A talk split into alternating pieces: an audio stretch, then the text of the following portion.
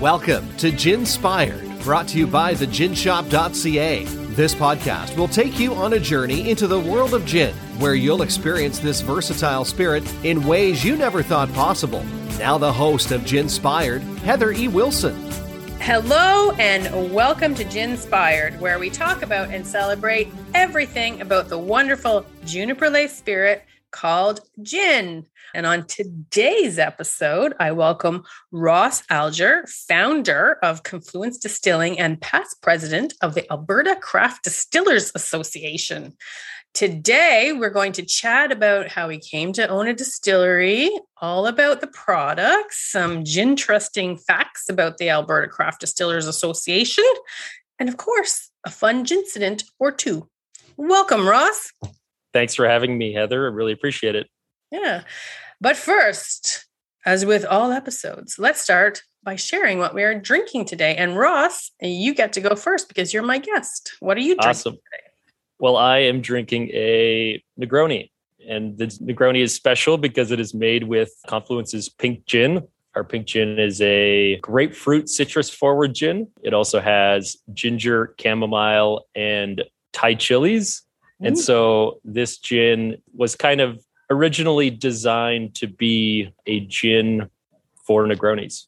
And so having a higher citrus focus really kind of brings it out along with like the strong bitter orange flavors from the Campari. And then the Thai chili is meant to kind of bring a little bit of extra excitement because the Campari and the vermouth are such strong flavors. So that's kind of what I've gone with.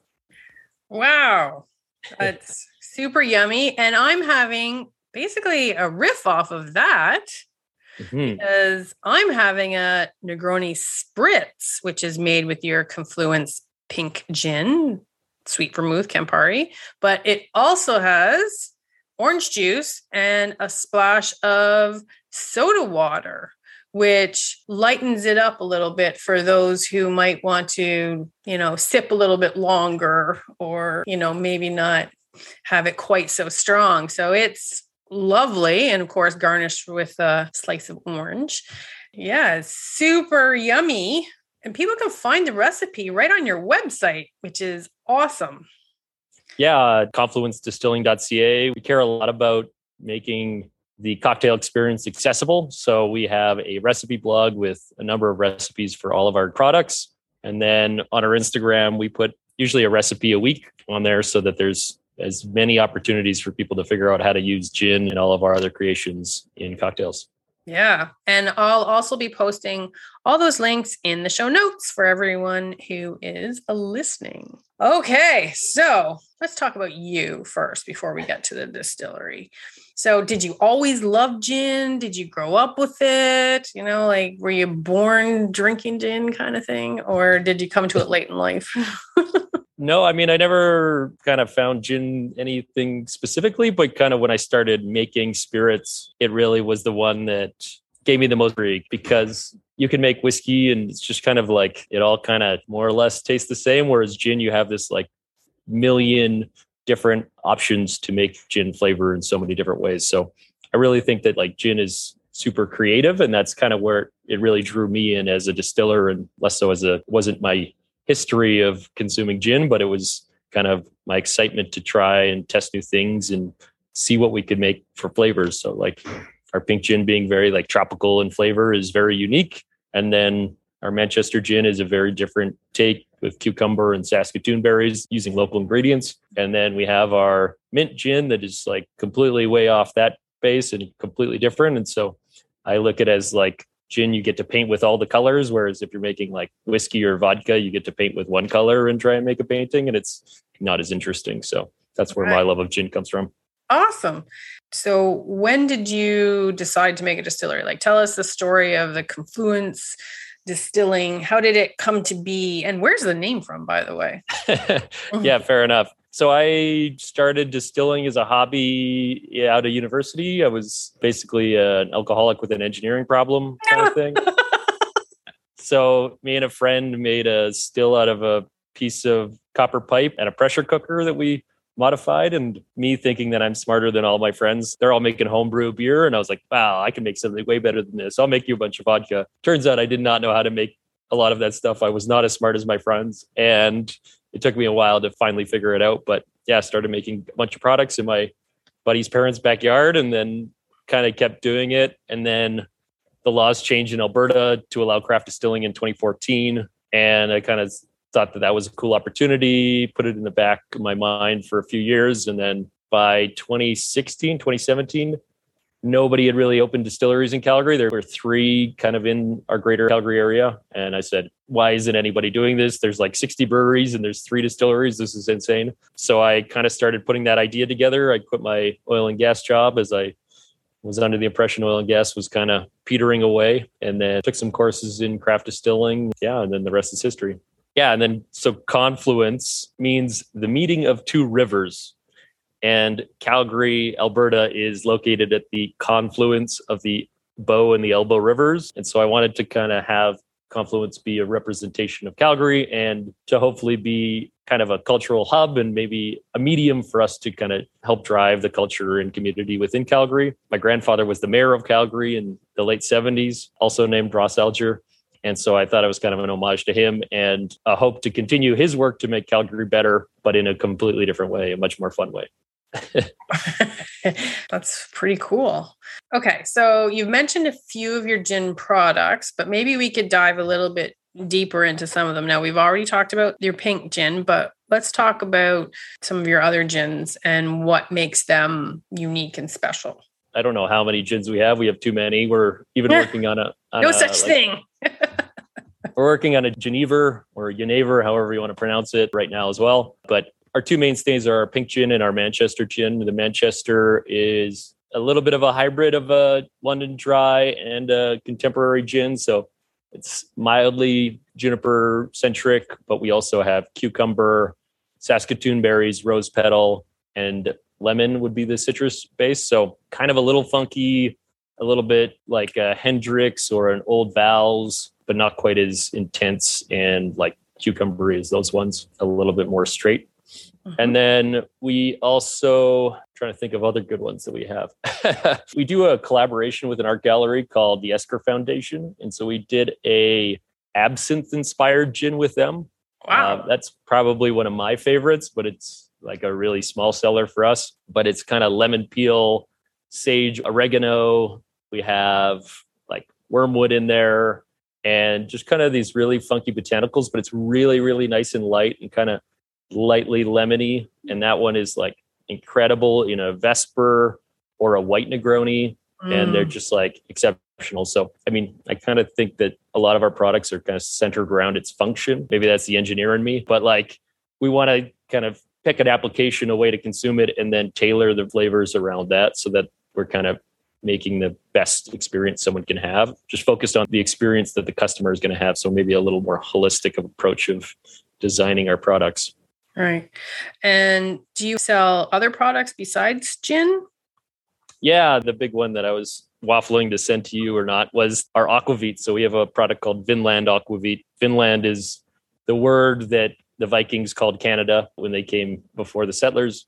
And aquavit is a Scandinavian spirit. It's made very similar to the way gin is made, but instead of having juniper as the kind of primary botanical, they use caraway as a primary mm. botanical. So our aquavit is I think our pride and joy in the distillery. We win best aquavit in Canada in the Canadian Artisanal Spirit Competition every year. It's kind of a very, very unique. So caraway, dill, and fennel seed are the primary botanicals, and we have 21 other botanicals mm-hmm. that make it a really, really complex spirit. Whereas kind of a lot of the conventional aquavits are a little bit more simple and some could be very hard to drink, but most people would recognize Brennivín as being like a fairly good medium priced alternative, Linie being another, and then Sheringham as a, another uh, Canadian made aquavit that's very good as well. So awesome. Cool. and what do you love best? What do I love oh, best? Being a distiller. Yeah. Oh, okay. probably collaborating is probably the best thing about being a distiller. Confluence again, we try and do like a lot of like community and culture projects. And we are in what's called the Barley Belt in Calgary, and it's kind of this grouping of breweries mostly, and then there's a few distilleries and cideries as well. But that opportunity of having this like little epicenter in Calgary where we have all these other collaborators allows us to work together all the time. And so I think in COVID, the original COVID, when we were trying to make hand sanitizer, was like a really big opportunity for that. And so we were buying like wash from breweries. They were making wash and beer. And then we were distilling it into hand sanitizer. And that kind of allowed us to like realize how easily we could work together. And we've since kind of anytime a brewery makes a bad beer and they go, oh, this tastes bad or didn't ferment right or whatever, they call me up and they say, hey, we've got 3,000 liters of beer. What can you do with it? And so then we start making really weird, funky stuff. So the last couple batches, we've taken like bad beer and we've distilled it into a whiskey. We've aged it for one or two years and then we turn it into a premixed cocktail. So we have a Black Manhattan cocktail being released next month. And then last year we did an old fashioned with one of our neighbors, Cabin, who's really famous brewery.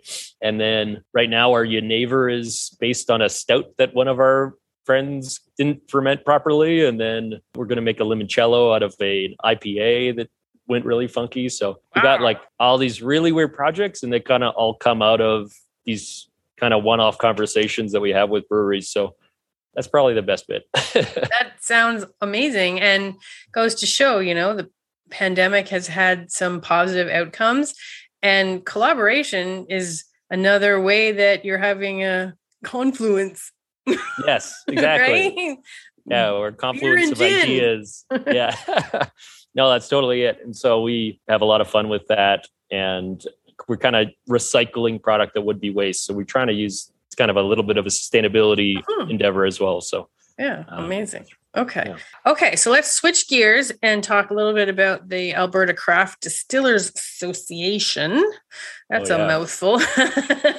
and so, as a past president and a recent past president, yeah. what kind of things does an association do to support distillers in Alberta? Good question.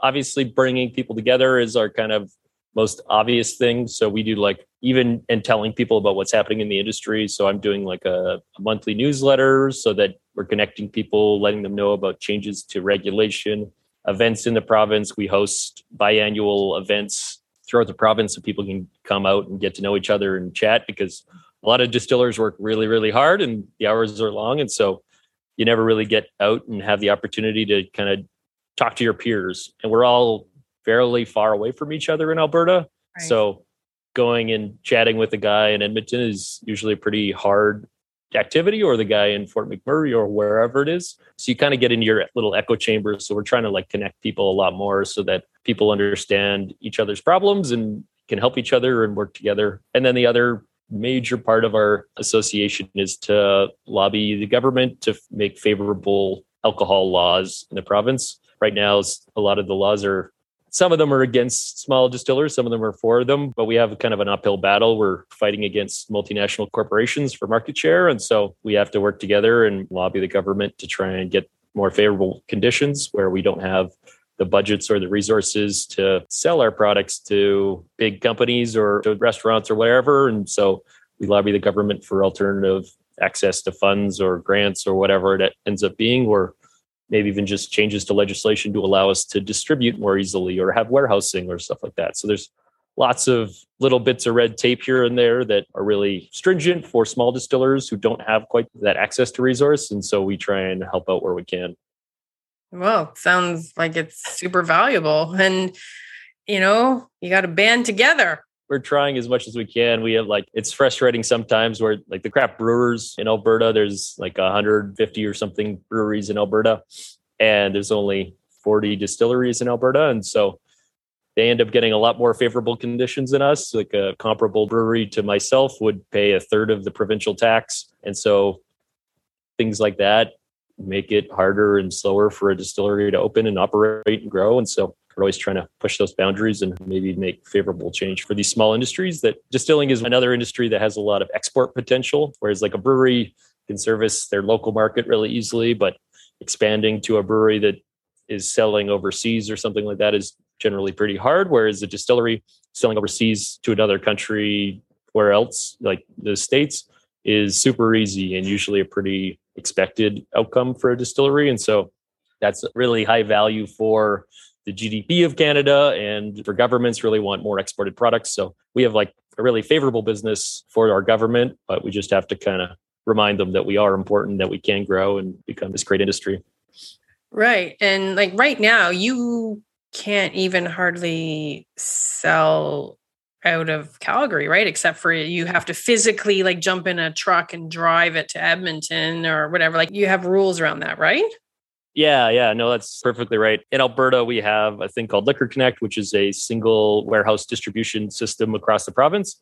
And it's intended to give rural occupants or customers equal access to alcohol. So if the manufacturer is in Calgary or Edmonton, all liquor goes through this Liquor Connect single distribution warehouse system. And so the cost to get alcohol delivered anywhere in the province is the exact same price. And it's this awesome system that the government put in years ago, but they've now set up the tax rate for small distillers so that we basically can't use that system. To receive a favorable tax rate, we have to self distribute, which means we have to drive all of our products to each single store if we want to service them which makes our distribution costs very, very significant, which makes it so that, like, as a Calgarian, I'm very unlikely to go to Edmonton and sell my products in Edmonton. And I have zero chance of selling it outside of Edmonton or anywhere north of Edmonton or even to our smaller markets like a Red Deer or a Medicine Hat, which are hundreds of thousands of people, but they're just, it's not enough to support us to drive a van full of product to somewhere like that. Which is really wow. unfortunate that it's kind of like the small guys can't service the rural community in the same way that a large company can. Mm-hmm. Well, hopefully the association will, with all your lobbying and all your hard work, eventually that will, and the government waking up and consumers demanding, you know, hopefully things will change and not too far in the future. Like we don't want to wait 10 years. We will, you know, like. Yeah, no, definitely. As much as this is boring, I'm sure for everybody, we also are lobbying on the on the behalf of changing the fire code and changes in the fire code usually take like a decade to come through. So uh, we're fighting a very uphill battle. We may see a light at the tunnel in like yeah, 2032 or something. Oh gosh, oh that's terrible. And personally, I don't think it's boring. Maybe I'm just weird, but I think it's fascinating because I think most people, the average consumer, the average ginger lover drinker, has no idea what a distiller goes through and why things are priced the way they're priced. It's not, you know, to the consumer. It's because there are very real costs involved in creating the product. And in most cases, your margins are pretty tight, right? And, you know, that there are laws that basically handcuff you depending on where the distillery is, of course, there are different laws. I mean, if you're in mm-hmm. London, England, it's very different than anywhere in Canada, right? we have yeah. very different laws. And one of the big ones in Canada is the fire code, and that craft distillers have been basically designated as bombs, which is yeah. ridiculous. It's tough for us. So, yeah, there's definitely a lot of people that it's an uphill battle. it is, but I do think it's a valuable conversation to have. Yeah, no, that's a good point. Like, obviously, supporting the Craft Distillers Association, or just even going in and showing your support to a distillery in your local area is like awesome. Yeah, and then talking to your MLA or whomever your local government official is, and just saying, "How is it we can support it?" and we're in favor of this always goes a long way. We have a Canadian Craft Distilling Association formed, what was it, three weeks ago? And they're fighting to reduce the excise tax. We pay seven times more excise tax than the equivalent distillery in the United States. The United States recently changed their tax to reduce it on excise. And there's been an explosion in distilleries and growth in distilleries in the States since then. And so we're hoping to see a similar change. And so there's, I think it's, I don't know the link, unfortunately, but there is a, I think it's kind of like stop the escalator tax, something along those lines. Maybe I can send you the link after yeah, this. Uh, absolutely. Put it in we, the show notes. Yeah. But we usually have a petition going in September. And so if you can support that through like Facebook or sign the petition or anything like that, that goes a long way to help our distilleries grow and become profitable and hopefully become impressive, globally renowned products. Absolutely. Okay, I'll definitely put those in the show notes for sure. Awesome. Thanks. okay, let's get back to the fun stuff. Not that that wasn't fun. That was totally fun, but for me anyway. So what's next now that we're in sort of, I don't even know if we really are, but kind of coming out of a pandemic. I don't know if we are or mm-hmm. we aren't, but things are open yeah. again. So anything, you know, your tasting room back open, you know, any kind of really fun things coming up in the near future? So many good things happening in the future. I'm very excited about the spring and summer. We got, I mean, Confluence also does a lot of canned products. We sell canned RTDs, RTDs ready to drink. So like cocktails in a can. We're planning a release every two weeks for the next two months. Wow. Uh, so we're having a new cocktail every couple weeks for people to try. And I think that's going to be really exciting and interesting. So our first one is like a bramble cocktail. And then the next one we have is a rum ginger cocktail. And we're doing that with a collaboration with another distillery, which is really awesome. That stuff's really great. Confluence is sponsoring the Calgary Underground Film Festival in April 22nd, I believe it is. And so that's an awesome little cultural event in Calgary, and they bring in international, incredible films. And so we're going to be supporting that at one of the local movie theaters and running the bar and having a bunch of cool shit there. So very excited. Wow, that does sound exciting. Man, I wish I was there. okay, so I warned you about this, and it yep. is now time. So let's talk about your incident story. What do you got? nothing too exhilarating, I don't think. I was just going to talk about kind of like our first week of opening up in our distillery. We opened up in December 2018.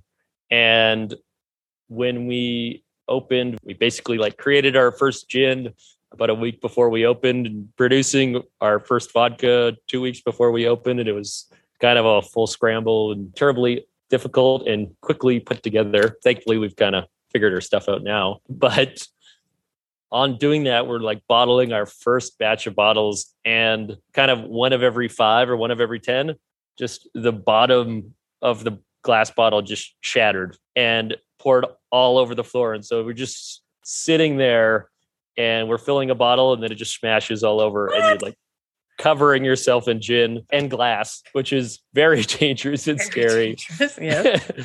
And so basically, we couldn't release our products for the first like two months of operating. And we would like only kind of sell everything out of the bar and just make sure the glass was like 100% before we would use it at the bar.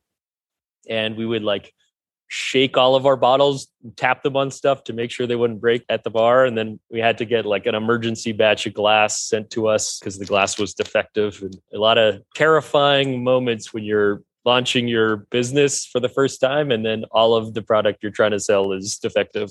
oh my gosh. So the glass was actually defective and they replaced yeah. it, I'm assuming, I would hope. They did replace it, thankfully. I did have to pay for it up front and then they compensated me afterwards, but it was a very scary endeavor to get a pallet of glass just completely uh, wow. So I've actually heard this from other distilleries before that their first batch of glass has been defective. I don't know how it's always just the first batch. It makes no sense to me.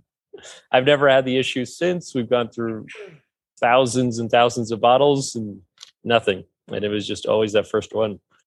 It's crazy. And there you have it. Everything you ever wanted to know about Ross and Confluence Distilling and their really cool products all about the Alberta Craft Distillers Association and some really interesting lobbying work that they're doing and how you can help and you know just so much more. So thank you so much ross for being here today. Thank you very much. Appreciate it. And thank you for listening be sure to leave us a review and check out the show notes for links to Confluence Distilling and the ginshop.ca for all your gin clothing and novelty needs. Until next time, remember if gin can't fix it, you have a serious problem. Thanks for listening to this episode of Ginspired, brought to you by theginshop.ca. If we've ginspired you, let us know by leaving us a comment and a review or drop us a note at heather at. We may even read your email or feature your ginspirational story in an upcoming episode. And remember to follow us on social media. Until next time, let the party be gin.